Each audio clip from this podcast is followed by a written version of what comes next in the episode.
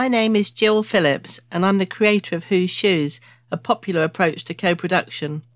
I was named as an HSJ 100 wildcard and want to help give a voice to others talking about their ideas and experiences. I'll be chatting with people from all sorts of different perspectives, walking in their shoes. If you are interested in the future of healthcare and like to hear what other people think, or perhaps even contribute at some point, Whose Shoes Wildcard is for you.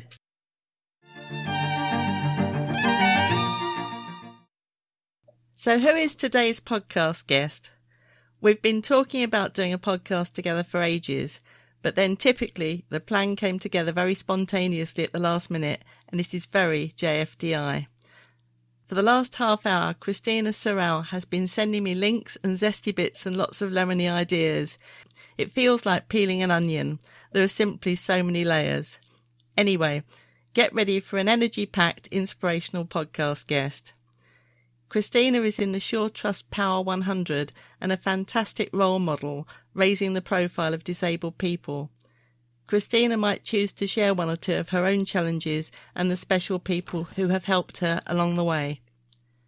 She works as a lived experience ambassador, and when I say works, I really mean lives and breathes. Everything I see and hear about Christina is about her bringing people with lived experience together in order to amplify the voices of others, especially those who might not otherwise have a voice, and also to help them have fun and a better quality of life. Christina has a very, how shall I say, colourful past, and she always adds colour wherever she goes. I've been on quite a few collaborative online sessions with her recently, and you never know what to expect.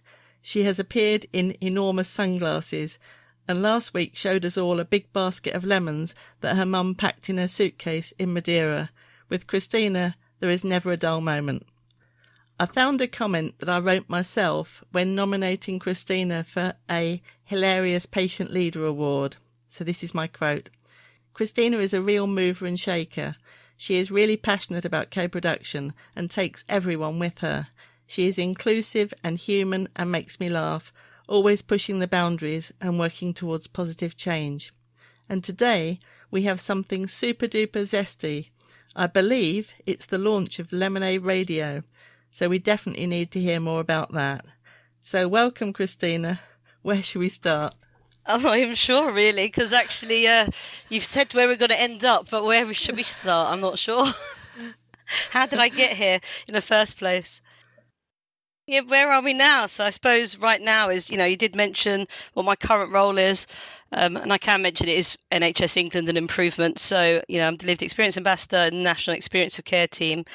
But I'm also Christina, and I think that's the most important thing that I always try and bring to everything I speak about is I'm somebody with physical mental health conditions, with social care needs, and actually you know, I'm not just a tick box, and you know, I want people to recognise that you know our voices need to be amplified. And I think it's really tough to kind of like know where to start, really. But if I go right back to uh, 2012, I used to work for local authority and austerity. Unfortunately, I was made redundant, and so was my wife. And we were both managers in the local authority play services. And I think from then on, it was to get my health a bit more sorted, and I had four operations. So I think my journey has been mm, a bit of a roller coaster, really. Uh, it all started from falling off that wall back in 2003. Not a very high wall. I'm only five foot two, and I have to say the wall was only four foot. We went and measured it, but you know, landed badly. But maybe I landed on my feet. I'm not really sure. But without a doubt, it changed me. It changed my life, and I was definitely burning a candle at both ends and in the middle. So for me, something had to make me stop and kind of think, actually, what are you doing with your life? I was an IT consultant back then in 2003 working in the city, I was like basically partying all the time, and just that one accident and breaking my talus. And lots of people don't realise where the talus is, but it's the right in the core of your ankle. But I didn't just break it; decided to break it in half, dislocate, and smash the other quarter that rotated into pieces. So even my ankle has been a bit of a story, and three operations later. But it stopped me, and it made me recognise did I want to work on multi-million pound projects or did I actually want to make a difference? And so that's what happened. I went back and gave back. I used to be a youth worker and then I went back and started becoming an outreach worker. So my community work lasted probably from what started as applying because I wanted to get into university, really. From what happened then to actually going back into a, an area that was at one point statistically was one of the most deprived areas of Western Europe to actually working for NHS England. It's been quite a journey, I must say. That's amazing. I love it when I talk to people because you only know so much about them, and already I'm finding out things, you know, bits that I've heard or variations of. But I didn't know about that big career and the big money. I guess inevitably I'm looking for finding that resonance with myself. So it was my own cancer experience that probably just changed everything. It just makes you stop and think what's important to you. And is this really what I want to be doing? What matters to you? Exactly. Yeah. What matters to you? It's powerful. Really powerful. And I think at the time I was an IT consultant. I had private healthcare and I was taken into a local hospital and asked, did I want to go on the private ward? And I said, would it make a difference? And they told me it was the same surgeon. Only one surgeon was willing to touch me to operate. And actually, what was strange was only last year I was on a Teams call and there she was, my surgeon after 17 years, and I hadn't seen her after she put me back together. So it was quite amazing. So my life, I do believe it's you you meet people for a reason and you learn all the time. And so for me, having that moment where I was actually I'm not happy doing what I'm doing. I'm going to go back. And I needed something that was flexible. And I didn't realize at the time that I'd end up with disabilities. And I was somebody who, as a youth worker, had set up the first Camden Disability Youth Forum when I was quite young. So I tell you a funny story. I took a group of disabled children across. We were meant to try and get to Guernsey. We never made it, and I've never been so sick in my life. Oh, I was so ill. Yeah, definitely love a boat, but only if I'm, you know, sunbathing. Oh, yeah, it was bad. But in Poole Harbour at seven in the morning, I'm screaming because they've tied me off. They thought it was really funny. I was quite a bit fitter back then before I fell off that wall. I climbed up and I was like, oh, yeah, I'll get it all sorted, you know.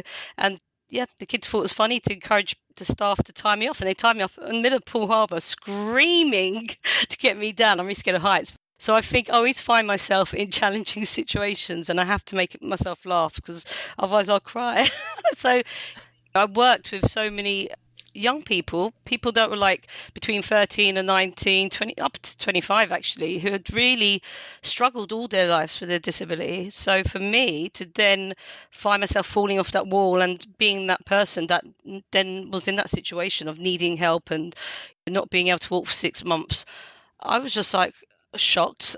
I will never lie about being sick ever again at work because I'd been off sick and I was like, never doing that again because you never know what's going to happen around the corner. So for me, it's that you really don't know where your story's going until something changes. And I think for me, I will always stop. I love chatting, but the thing is, I really love listening to people's stories and I love hearing people's journeys and how they got there.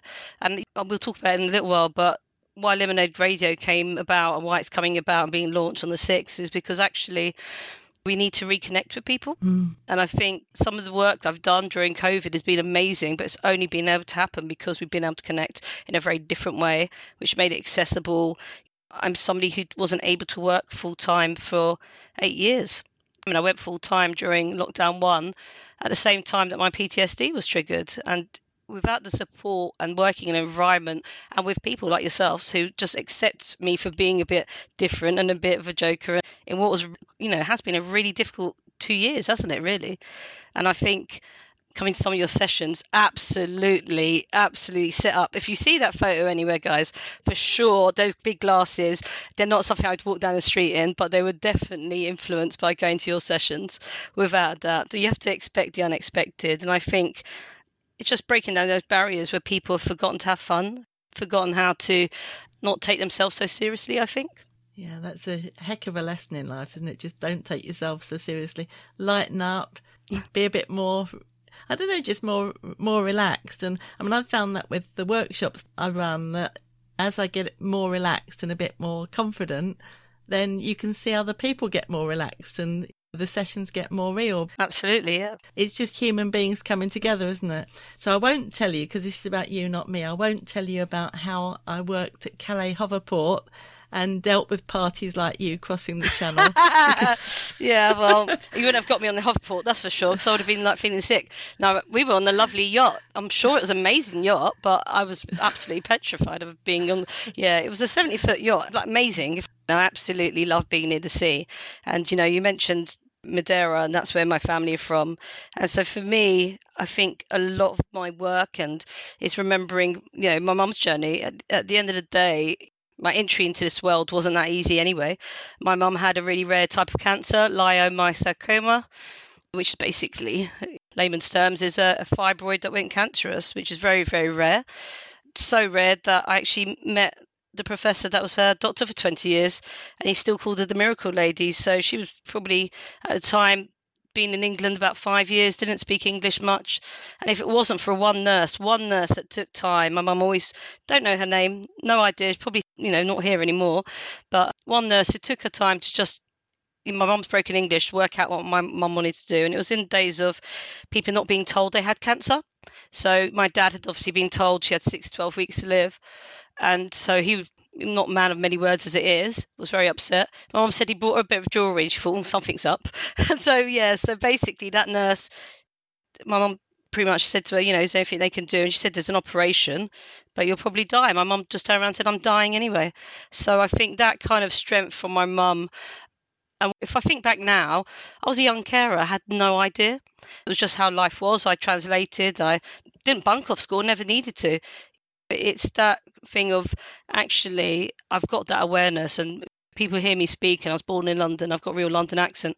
And unless you get to know me, you don't really understand what my background is and having been somebody who's been in that situation and not even realizing you don't realize how much it impacts a whole family when there's a diagnosis like that. I'm quite fortunate. She did have cancer again after 30 years. They were convinced it was going to be within 20 years, so they kept her on the books for 20 years.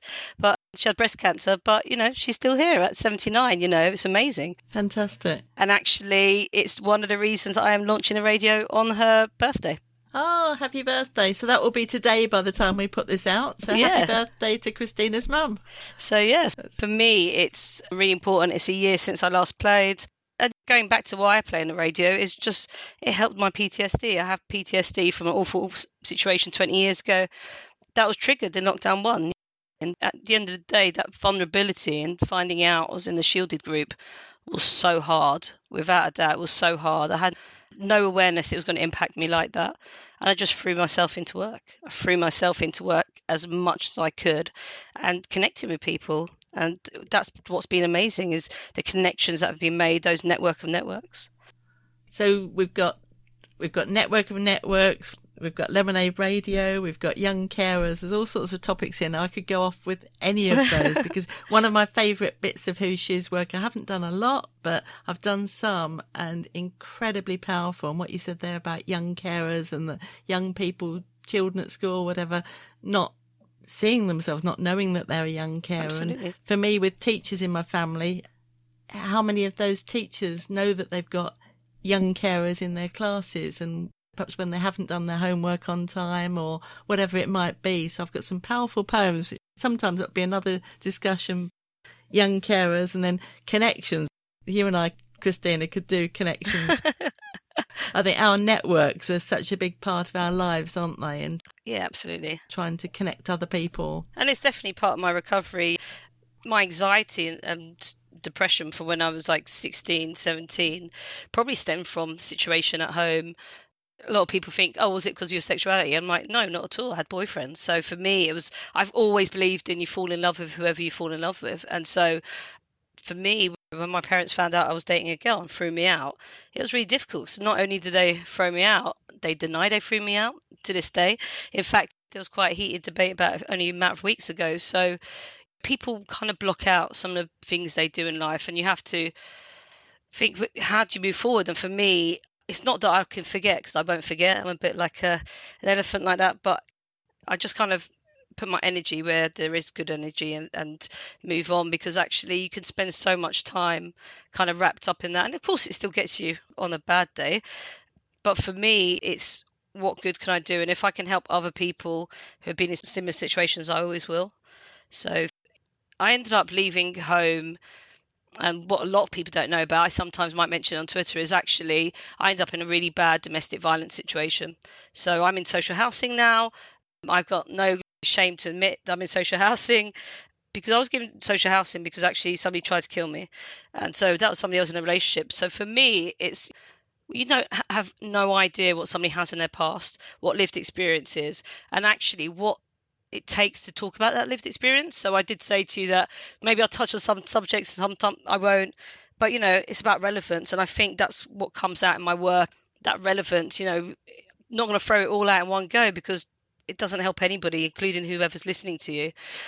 But what's really important is the relevance and how you can draw on your own lived experience in a safe way. And yeah. I would like to talk about how I kind of learned to do that really. And I, I've got to really thank a few people who saw something in me. Sterling Hall over at the peer coaching service at Camden at Islington, he took me on as a peer coach. I hadn't worked for five and a half years. And we had clients, they were called clients, they're not service users. They all had a physical, uh, mental health, and uh, social care needs.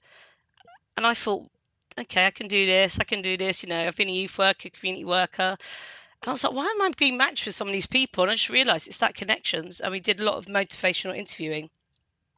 And it was those connections that I made with people. And sometimes, you know, I had one lady, and um, hopefully she'll end up hearing this, and is a fan of the radio too, but who was so much older than me, who had breast cancer, who had chronic pain and lots of things was going on for her but somehow we connected and the best time ever was going to community bingo at a community lunch because I was just like, I love eating and uh, community bingo. And it was just those connections, just being able to chat. And it turns out she loved to talk nearly as much as me. So uh, it was great sessions, but it, it's just giving somebody a little bit of light, a little bit of relief from what their day to day is. And if I'd had me come in to my home as a peer coach five and a half years before, maybe I'd gone back to work sooner.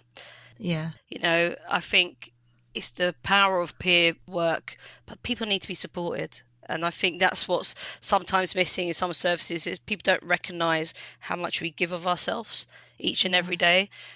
You don't hide it away. It's there. People know that you're in those kind of roles. But what's amazing is how much support, how much respect, how much love I've felt and the people I've been working with over the last two years. I think I've had people clinicians, managers come up to me and, you know, on virtually, obviously, but say to me about their own lived experience, but they're not in a situation where they can talk about it. And I yeah. feel like one day we'll get to that point where nobody hides away from with stigma, not just in mental health, sometimes you know very personal health conditions too. That people just don't want to feel like they're different, don't feel like they're showing their weaknesses. It's not a weakness at all. Showing your vulnerability is not a weakness, without a doubt but it's not easy. It's not. And I'm hoping, obviously, that the podcast series will help with that. The kind of people that I'm talking to, basically what they've got in common passionate people, interesting people, people who are making a difference. But everybody's got huge stories, really. And Absolutely. Definitely Yvonne Newbold comes to mind and Rachel Durie comes to mind as two of the previous podcasts. People who are literally taking something that is a taboo subject in Yvonne's case, violent and challenging behaviour in children, and then obviously Rachel rocking two stomas, and boy, is she doing that. So I feel incredibly privileged to be able to do that. And it's funny, as you're talking, I mean, obviously people are coming to mind in my life. So you're talking about things come up and they're relevant. And I would really like to give a shout out to Marcia. I'll just call her Marcia. She was my line manager when I had cancer and really I was off work for 16 months and I'd lost confidence big time and inevitably stuff yeah. happening at work. And she just took exactly the right line in terms of helping me get back to speed and very quickly got back to speed. But that was just how it worked out. You know, that day one back at work and having someone who believes in you. A Jamaican friend of mine, I'm still in touch with her and she's extraordinary. But if Marcia hadn't been there, who knows what would have happened to me? Well, my my one's even more peculiar because my two people who spotted me really was my basically my therapist for my PTSD and uh, my surgeon. So I've got a sacral nerve modulator, so it's uh, like a bladder pacemaker because of my Ehlers-Danlos syndrome, and you know I have bladder and bowel conditions. And so basically, my surgeon, and it was because I asked really awkward questions. People say I'm a bit challenging, but she loved the fact I asked questions. And I probably asked some questions in her information day because it was just humouring me. But she said I stood out in the crowd. And, and from that, I'm forever grateful. Judy over at Camden Islington and Miss O'Neill, they wrote my references for my first job. And for me, that was a big step for a, a therapist and a surgeon. They only knew me as a patient service user to write a reference for me was just like wow i hadn't worked for five and a half years and UCLH took me on as a patient director. You know, I was a patient director, and again, big shouts out to Natasha Curran and Lisa Anton, who was my mentor and put up with me when I was like up and down like a yo-yo, who interviewed me and got me onto that role. So I think there are people that you can see who have helped along the way, and there's people that I'm still in touch with, and it's amazing. I, I think to myself, sometimes I think, how am I here? What am I doing? My mum thinks it's hilarious. Still can't work out what the hell I do. But yeah, they're just like, where are you talking? You're talking Brazil. To who? So she just thinks it's really funny, but she's always said that there's one thing she never worries about is that I'll always find a way. Yeah. I had a friend once who said to me, they used to call me Chris, and it's like, oh, you know, where there's a will, there's a way, and where there's a way, there's Chris. So it's very much true that I'm always looking for opportunities. It's probably because actually my head's 100 miles per hour, so I'm always multitasking in my own kind of way. But when you land in a place where that energy and that kind of fun side isn't dampened, then you can just like blossom and just really have fun. I've never been in a job really where actually I've enjoyed it so much. And it's because mm. I'm really fortunate. I know I'm really fortunate that I'm given a lot of freedom to go with the energy. And I think that helps because it meant I found other people and we just keep on growing. And it's a bit like a, it's a movement, isn't it? So that comes back to the networks, doesn't it? Absolutely. The fantastic networks you're building, particularly with I suppose this is what I see the lived experience partners and what an incredible group of people you're pulling together there. Got to remind you, I keep telling you this, it's what we're doing. Yeah, yeah. people bring people in and it's, it's us and it's not just about me. And I'm really particular about that because I think having been in a role like a patient director where I found it quite isolating and quite lonely, that I promised myself that I wouldn't go on this journey alone. So I used to have a really bad joke in the beginning. I want to tell you it. So I'd say I don't worry. Beware, listeners. no, no, something like that. so you know, when you climb the ladder, you know, you take people with you, and then I say, yeah, because if you fall off the ladder, it's a softer landing. So, uh, but you can't say that, Christina. But like, well, I've said it now, you know. So it's out there. But the reality is, um, I have amazing people that have been on this journey with me for three years. People that I would love to see working right beside me one day. Very much on the wage in a team that would be amazing I live in hope one day. So it's always about dreaming big and things can happen. And every time I think, is that really possible? Then something else amazing happens. So I can't believe they haven't kicked me out yet. but yeah, it's I sit on a fence, and there's no doubt about it. it it's it's a very unusual role because I am given a lot of freedom. Well, I'm really glad that you do dream big, Christina, and long may it continue. I guess the way I see it, what you do and the good humour that you bring to it all is pulling people together rather than apart. It's moving things forward. Otherwise, I don't know, it would just be lip service and people can see straight through that. I'm glad you feel appreciated, and I guess it's central to this conversation, isn't it? That when people feel appreciated and supported, they do a better job. But the last couple of years have just been so difficult for everyone it's been an amazingly sad, amazingly uh, fast couple of years. Like, where have the last two years been? Because actually, our whole lives have changed, haven't they? So, but would I've met so many people? I doubt it in that short time. Yeah, it's been extraordinary for that. You know, when I was having really a lot of panic attacks and I couldn't even make it to an appointment, it wasn't so much just because I was on crutches. It would be because I'd get to the front door and I'd just have a panic attack and I couldn't leave. But you couldn't call up and just say, "Look, I'm having a panic attack. Can you please change my appointment?" It'd be like DNA didn't did not arrive, and because you've been in too much of a state to actually ring through, and and I just think to myself, those people that are housebound or whichever word we want to use today.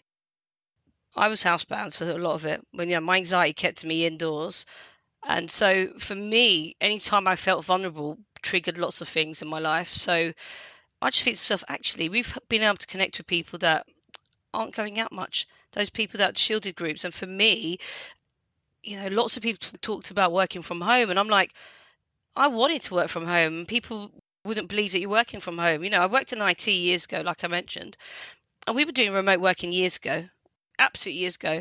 And then it just seems that what's amazing is how much things have caught up. The society's accepted people work from home, but I find it still really sad. I find it sad that it's taken a pandemic for people to realise there is a whole workforce of people with disabilities who could work from home. Uh, you know, there's a whole group of people with additional support, reasonable adjustments, can give a really, really good impact on any work. And I think it's opened up opportunities, but I still find it a little bit sad. It's taken a pandemic for people to realise. Yeah and trusting people to work at home. And I think that comes back to one of the themes that's coming through on the podcast is around trust and what you assume. and this takes me back to my background in local government, in social care, and like the roots of whose shoes really in terms of personalisation and personal budgets. But could you trust people with this money? Could you trust them to actually make good decisions about how that money would help them rather than we, the managers who know what people need? And you know, it's that whole tension and trust and Rachel saying that she had to have a scan to actually be believed that she hadn't got a bladder.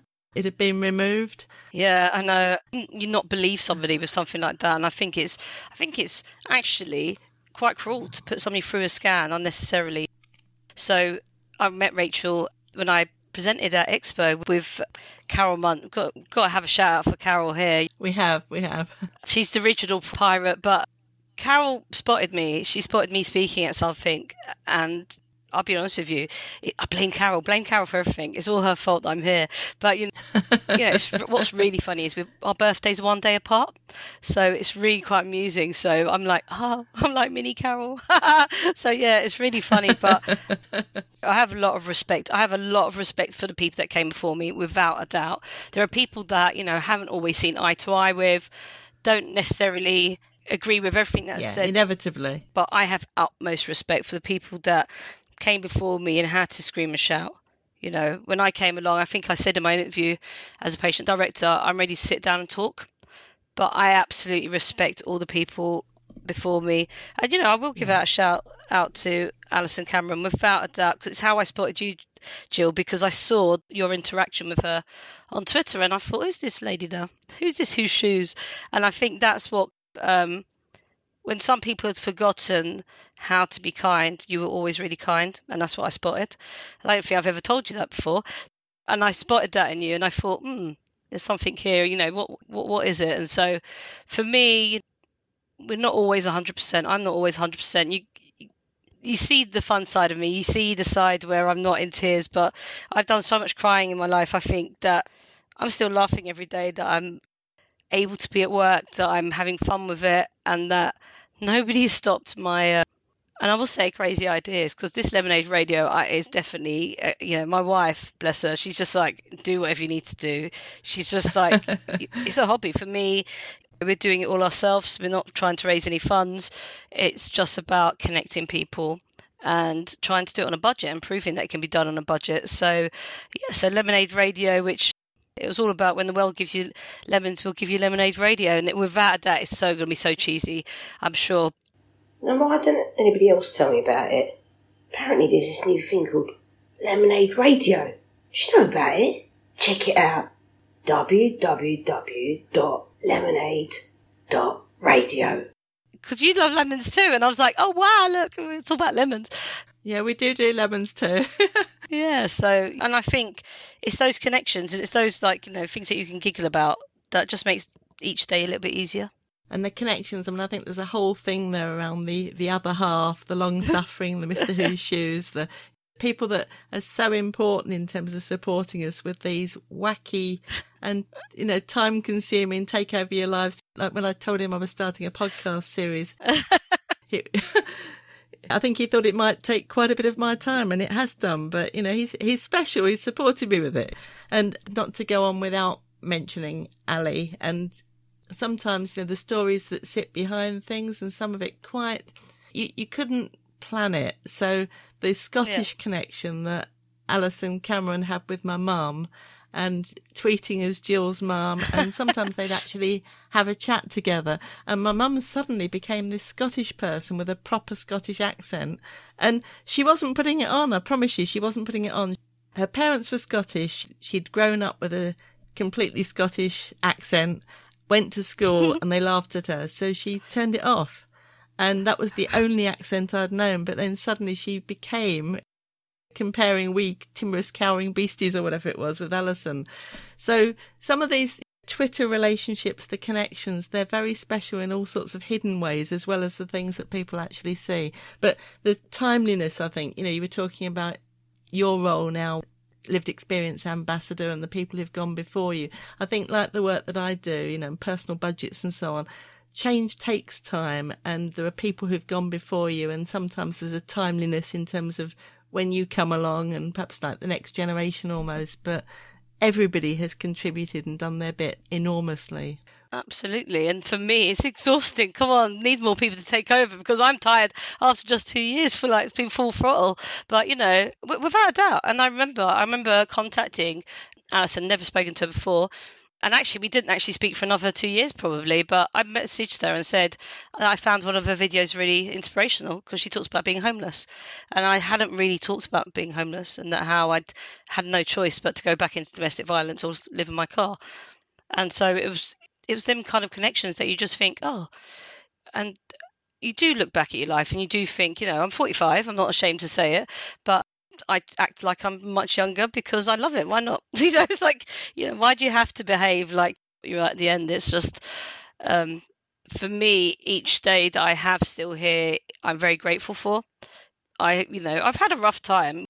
20 something years ago, I might have not have been here. So for me, it's, it's hard to talk about some of the things. I won't go into too much, but you know, there are times where I felt like I had no one even though I was surrounded by lots of people. I talked about it when I was on the radio last year about you can feel so lonely even when you're in a room full of people or even in a house full of people.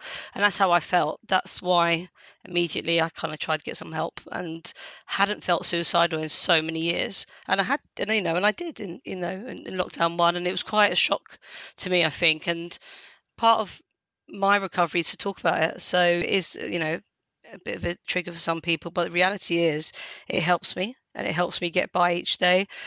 And, and if I kept everything in, I talk so much. Can you imagine if I kept it all in my head and I didn't have it uh, outlet? You know, I would definitely be quite unwell, I reckon. So for me, the more I get out, easier it is on me and the better I sleep. And that comes back to the radio. Without a doubt, I had no idea that playing on the radio and having fun was going to make me able to sleep better. You know, lockdown one, I was sleeping one hour if I was lucky at night because I just couldn't sleep. It was it was awful. So for me, started playing. I was like, wow, I can sleep. People, are, how can you do this after work? I was like, oh, I don't care if I still get four hours sleep. This is fantastic. So it's finding those things that help you. And people have hobbies, etc. Or what can I do when I'm at home? Because I don't want to get out there. You know, I'm still in the high risk group, and I don't want to be out uh, unless I need to apart from going to watch Arsenal, I have to tell you that. So that's the only time, and even that is very strategic how I go in, how I leave without passing many people. So I think, you know, what I'd love to see is many more people being able to talk about their experiences and and connecting with each other and not having that fear of speaking to each other and just learning a little bit more about each other as well. I, think you're bringing something that's just so real, and the more people who do speak out or just chat really about their experiences rather than necessarily a big deal presentation or something very formal. I think those are the things that kind of encourage others to. I think we find this at our workshops that you get people wondering how it's going to be and then somebody lets down their guard a bit and says what yeah. what happened to them and then somebody else and you can see the other people around the table they're just strangers often who've just met each other but immediately there's a bond there people are prepared to share more and to realize that we're all kind of human together and that we can find a solution yeah. together rather than a big thing I think we've explored a lot with Whose Shoes is the us and them. And the us and them can be the team next door, or it can be the, the early work I did around care homes in particular, you know, like the care staff and the catering staff. And it doesn't make one lot the bad guys, but if you're doing personalised care, what does that actually mean? Does it mean terms of regular meal times, actually being able to order the food in to know what people want and to give them choice? But perhaps you've got a farmer who's used to getting up at five in the morning. Perhaps you've got a woman with dementia or, or, a man with dementia who wants to wander into the kitchen and peel the carrots or whatever. Health and safety. That's really where Whose Shoes was born, you know, taking real examples and thinking we all want this, in that case, home, you know, people's home to be the best it can be. But what's the reality in terms of living there, working there, or being a family member? But don't you think, Gill, that they are like buzzwords, though, aren't they? Because shared decision making, I'll be honest with you, from very early on in my kind of long journey with my ankle, I've had three operations. It was always shared decision making about alternative type treatments. I was a bit of a guinea pig and yeah, I'm very well known in some places because I screamed that clinic down. But let's try it; it might work, you know. Then I had some quite radical interventions that kept me walking, thankfully. But for me, I look back and I just think I had shared decision making. I was having those conversations because they weren't leaving that room until I got what I wanted to know. But I know that not everyone could do that. My mum would go in and just be like, "Okay, thank you, doctor," and that'd be it. And it was like whatever the doctor said, what went, you know. So for me, having somebody say to me, "Oh, have you worked out which ankle replacement you want?" and I'll be like, "Blah blah blah," my statistics, and he'd be like, "No, you're too mobile. You'll wear it out in a year." And I'm like, "Oh," so yeah. But I learned things like I can't. If I fuse my ankle, I will never be able to have a replacement. Whereas if I wait for technology, potentially I could have a replacement, and then if it fails, I still have the option for a fusion. So it's those kind of things, those nuggets of information I would never have got had I not had those conversations with very open-minded surgeons who just one, you know, knew I wasn't going to leave until they kind of answered some questions, but actually took the time to explain things to me because me, I was like, just give me a new ankle. Everybody has new hip, knees and hips, you know. Why can't I have a new ankle? And it was just like, no, it doesn't work that way. So, you know, if there's anybody out there who ever wants to give me a Taylor's um, made like 3D printed titanium one, I'm willing to be a guinea pig. I always say it. I found somebody, I think it was somebody in India was having one done, and then somebody in, in America contacted me and was having one done. And I was like, I can only dream. But even so, you know, it was an unusual break from having that broken ankle to not walking for that many months to then the impact on medication on me and opioid medication as well and coming off those. And i just think to myself if i look back at my journey and if i'd known what i knew now i potentially wouldn't have gastritis. I potentially the, the anemia that i've got. They're all some of them are like you know related to the medication over the years. But if i hadn't taken those medication would i still be up and about as much as i am? So it's looking at what works for you. And i think for me it's always been that trying to find that combination of what helps me in my health and just being able to put my hands up and say, you know what, today's a bad day. I've got arthritis. When it's cold, it is not great, you know. And so the reality is having that openness where I'm really fortunate in my role. You know, I talk about my physical health and my mental health, which means it comes as no surprise to anyone and like you mentioned onions because there is multiple layers there really are so sometimes i even go oh yeah i forgot that happened to me but I, I, think what's important is how you connect with people and you know the real fuel the real fuel behind why i'm here and doing what i do is without a doubt my best friend diane and you know i'm probably saving this to the end because it might make me cry and i don't do crying um, quite publicly but the reality is diane was my best friend for years we met we worked uh, worked at Marks Spencer's Marble Arch actually.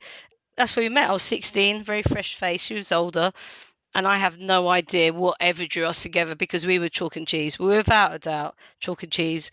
But she helped me from when I went to study abroad on Erasmus. She was a person that passed me an envelope and said, Look, I'll help you out. And I just feel like those things, those people that give you that step up, that reaching hand, take it and just see where it goes. So for me, it is about giving back in whichever way I can and and yeah, I try and keep true. And sometimes none of us are perfect, are we? So, you know, don't annoy me because then you'll definitely know I have not got a poker face whatsoever. So, so far, I've been really fortunate that if it gets to those situations, I've got other people that bail me out. So. Okay, so you won't believe what's going through my mind now. I guess when we do Whose Shoes workshops and people do their pledges, and I've got this thing now that I pretty much guarantee, certainly in my own mind, that I can add some value by linking them to somebody who's already doing it or somebody, you know, within our enormous community and on Twitter and so on. You know, it's lonely trying to make positive change on your own and it's fun when you link with others and it's even more fun when you make proper friends and magic mates and so on. But as you were talking just then, I'm thinking, Oh my goodness, wouldn't an amazing, just extraordinary outcome of a podcast with Christina be find someone who can make you a 3D printed ankle? yeah, I don't know if I, I'd probably chicken out of the yacht, but I'd be like, I was only kidding, only kidding, don't listen to me. But, um, but you know, I, you know, just aside from all the jokes and Yeah. stuff, you know, I've got a lot of love for a lot of people, and And me too, I have. you know, and I think I try and stay away from the negative because it's actually quite draining. It doesn't do me personally any good. Um, and so I try and try, you know, and you get drawn into it. They, they, you know, I call them energy vampires. You know, they try and Well, I call them Hoovers. do you? So the uh, Hoovers, yeah, energy vampires with their teeth heading for me. So eat a bit of garlic and carry on moving on because actually, I don't. I've been through too much to get sucked into all of that. I think I'm in a good place right now. I'm really fortunate that Kate's by my side and. you know, we bicker like any other relationship, but 15 years down the road, she hasn't walked away yet, so it's great. It's not easy being me, I'm not going to lie. If you think it's exhausting listening to me, it's definitely exhausting being me, trust me. So I think at times when people say to me, Oh, you need to take a break, they don't realize how much all of this is part of my recovery and part of my keeping well. So it isn't just about fear of missing out, but actually, I love it. And so for me, I'm going where the energy is. And I always keep my heart Diane, my best friend, Diane Osborne, and the fact I have responsibility. You know, I inherited two, two, well, they're young men now. They were 21, Tyrell and Kyle. I love them very much, and they are my boys now. So, you know, the fact that they're, you know, high functioning autistic, I'm so proud that they went to university. And one of them came out first, the other one 2 1, the year after their mum died. 10 years she was ill with kidney failure and dialysis and a failed transplant. And she always held her head up high and kept, you know, saying, keep on going, was always so proud of me. So for me, that's what's deep down. What's really deep down is not only giving back to a service that really helped my mum when I was born. You know, I was born with a dent in my head. She said to me, Oh, I thought you were going to be stupid. I was like, No, mum, you can't say things like that. And I was like, Maybe I'm a bit like different though. And she's just like, mm. You know, that's the translation. So I won't tell you what she actually said in Portuguese. But um, I was born with a dent in my head. I've got a birthmark down my face because I was hanging out of cancer for nine months. You know, if I can hang out of cancer for nine months, in the womb, then you know I can face anything. I reckon. So that's my philosophy on life now, and seeing my best friend fight to get to the point where the boys were 21, 10 years. You know, you've got you've got to have fire in your belly to keep on going, and when you can't, you know, you've just got to heal and keep on going after.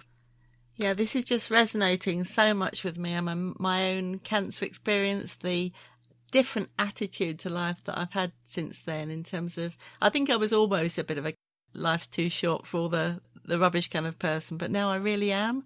And again, in terms of like going with the flow, I mean, with like developing Whose Shoes, I just want to connect with the people who want genuinely to make things happen. I steer away from meetings, I steer away from stuff.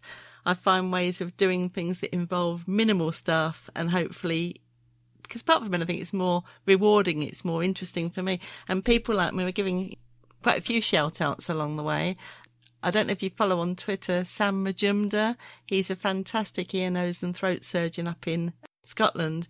And he's been, we call ourselves like mutual mentors. Oh, great. So I helped him originally with get going with social media and so on. But Sam's got such an incredible philosophy of life. And like Jill, just go with the flow and just building on that in a more gentle way, a lovely, gentle guy who what matters to you in terms of what matters to his patients way before that was a you know a hashtag. Just like Yeah, how he is. So okay so i've dipped into um quite randomly i think the other night at midnight I saw Christina ju- jumping up and down and asking if we wanted to tune into Lemonade Radio, and Mr. Whose Shoes was sitting there, Colin, and I think you put Stairway to Heaven on for him. which he very much appreciated. So tell Yep. us a bit more. I Yeah, think you know it's time to kind of tell us about Lemonade Radio and what's happening today, sixth of February. So I'm not going to go into too much about the past, but if you look at hashtag Lady LXA, which is stands for Lived Experience Ambassador, you'll you'll get a bit of the history. But I wanted to wait respectfully for a year to actually try and launch something myself. Also needed the funds to do it. So for me, prior to working for the NHS, I'd just gone bankrupt. So I'd been bankrupt. So for me, I didn't even know if I could start a company, to be honest. So just decided to let's see what we can do and see where licensing, etc. And it's just it won't be a 24 hour station because I still got a job, right? So I haven't convinced Kate to give up her art to uh, to like play all day. But the reality is, it's just a way of connecting. So you know, when I was on the radio before, we did of talking, just connecting people and co-producing playlists and things like that. And it just became a bit of a game, really. Like, you know, somebody plays, "I want this song for this person, a shout out, and then they would send me it, and I'd be like the go between, and they go, oh, this is what they're saying. And and I just think it was just, it broke it up a little bit. It broke up what was very serious situation. And then what I realised was just a bit of fun. And, you know, I'm not great at the whole technical bit, I'm still learning. But f- from that, what we realised was the people that got in touch with me over the last year. When are you coming back on? And actually not just about the energy and I can get I get more silly, especially if you give me a glass of wine on the radio. But I get more silly. But the reality is there's no agenda. It isn't about you know, I just want to connect with people. And I'm really honest about it. My agenda is quite openly out there. It helps my sleep. You know, it helps me in my PTSD. It just puts my head somewhere else so that I'm not overthinking things and I just love when it comes some songs I, it takes me back and I'm like wow I forgot about this song. And I'm like why do I even know this song? You know my parents are Portuguese like did they really listen to this stuff? I don't think so. So why do I know the words? So yeah it's really quite funny and and it gives me a chance also to go back to my roots a bit because you know I'm very proud of being Madeiran Madeirense as we say. We are a Portuguese island, but the reality is we're very different to mainland Portugal. And so, you if you don't know where Madeira is, it is where Ronaldo, the footballer's from. And we're just off northwest Africa, off Moroccan coast, above the Canaries, basically. And so it is a, a little island that it was one of the poorest, poorest places in Portugal, one of its poorest states. And so now it isn't, thankfully. When my dad left there, he left my mum my sister was one month old and he left to come to Jersey um, in 1970 and you know they did 30 years here and we said you know set up and go home you know like and it was like well what's home? I'll make something and do something you know and that's what they did. And they've just celebrated 20 years. My dad told me when I was there a few weeks ago that actually he thought he only had five to 10 years Uh, you know left in him because of his health. And he went out there and you know 20 years later i'm really quite fortunate that they're still here. So for me they've always taught us to work hard and if something's not working just change it and do what you need to do to kind of survive because we come into this world alone we leave this world alone. So i think it's really important to do what you can to help others while you're here. Christina, that was amazing. So, if I want to plan my day to day, then what do I need to do? When do I need to be around? Is anything exciting happening? Well, absolutely. So today is my mum's birthday. Uh, happy birthday, mum. So basically, today at five o'clock, I'll be um, launching Lemonade dot radio. So it's www.lemonade.radio when you go on just press listen and you should be able to find it. And if you look on twitter you'll be able to find all just follow the lemons. If it's not through Whose Shoes just follow the lemons. You're bound to find some tweets. But yeah lemonade radio uk you'll find me on there. And if there's any special requests, then please do let me know. Just send me a, a, direct message, and please, yeah, follow along and let's see where we can go with this. It's it's just a bit of fun, and I just want people to reconnect and just you know remember some good times. So you know there'll be some funny shows. I'm planning the sweet and sour hour, which will be. Um, either like songs that for somebody that you're sweet on or for your ex that you're sour on. So yeah, I told you it's going to be yeah cheesy squeezy for sure. But um yeah, and there's a few other ideas. You know, lived experience ladies will still be working on that. But um yeah, watch this space. I won't say more yet. Enormous good luck with it all, Christina. You know, I'm not particularly into statistics, but I hope you get lots of listeners. And I know you've already got one very special statistics, which is number of listeners bouncing on a waterbed. One. That's so random, wasn't it? I was just like, oh, I didn't even know she had a waterbed. I won't name her, but I was like, really? I was like, wow. So thank you for talking to me today, Christine. It's been amazing and wishing you every success with Lemonade Radio. Oh, thank you so much for having me, and like really, thank you for everything you're doing to make sure co-production is still on everybody's lips. It's great working with you. Thank you. Hey, what's that? Lemonade? On the radio? Www.lemonade.radio. I hope you have enjoyed this episode.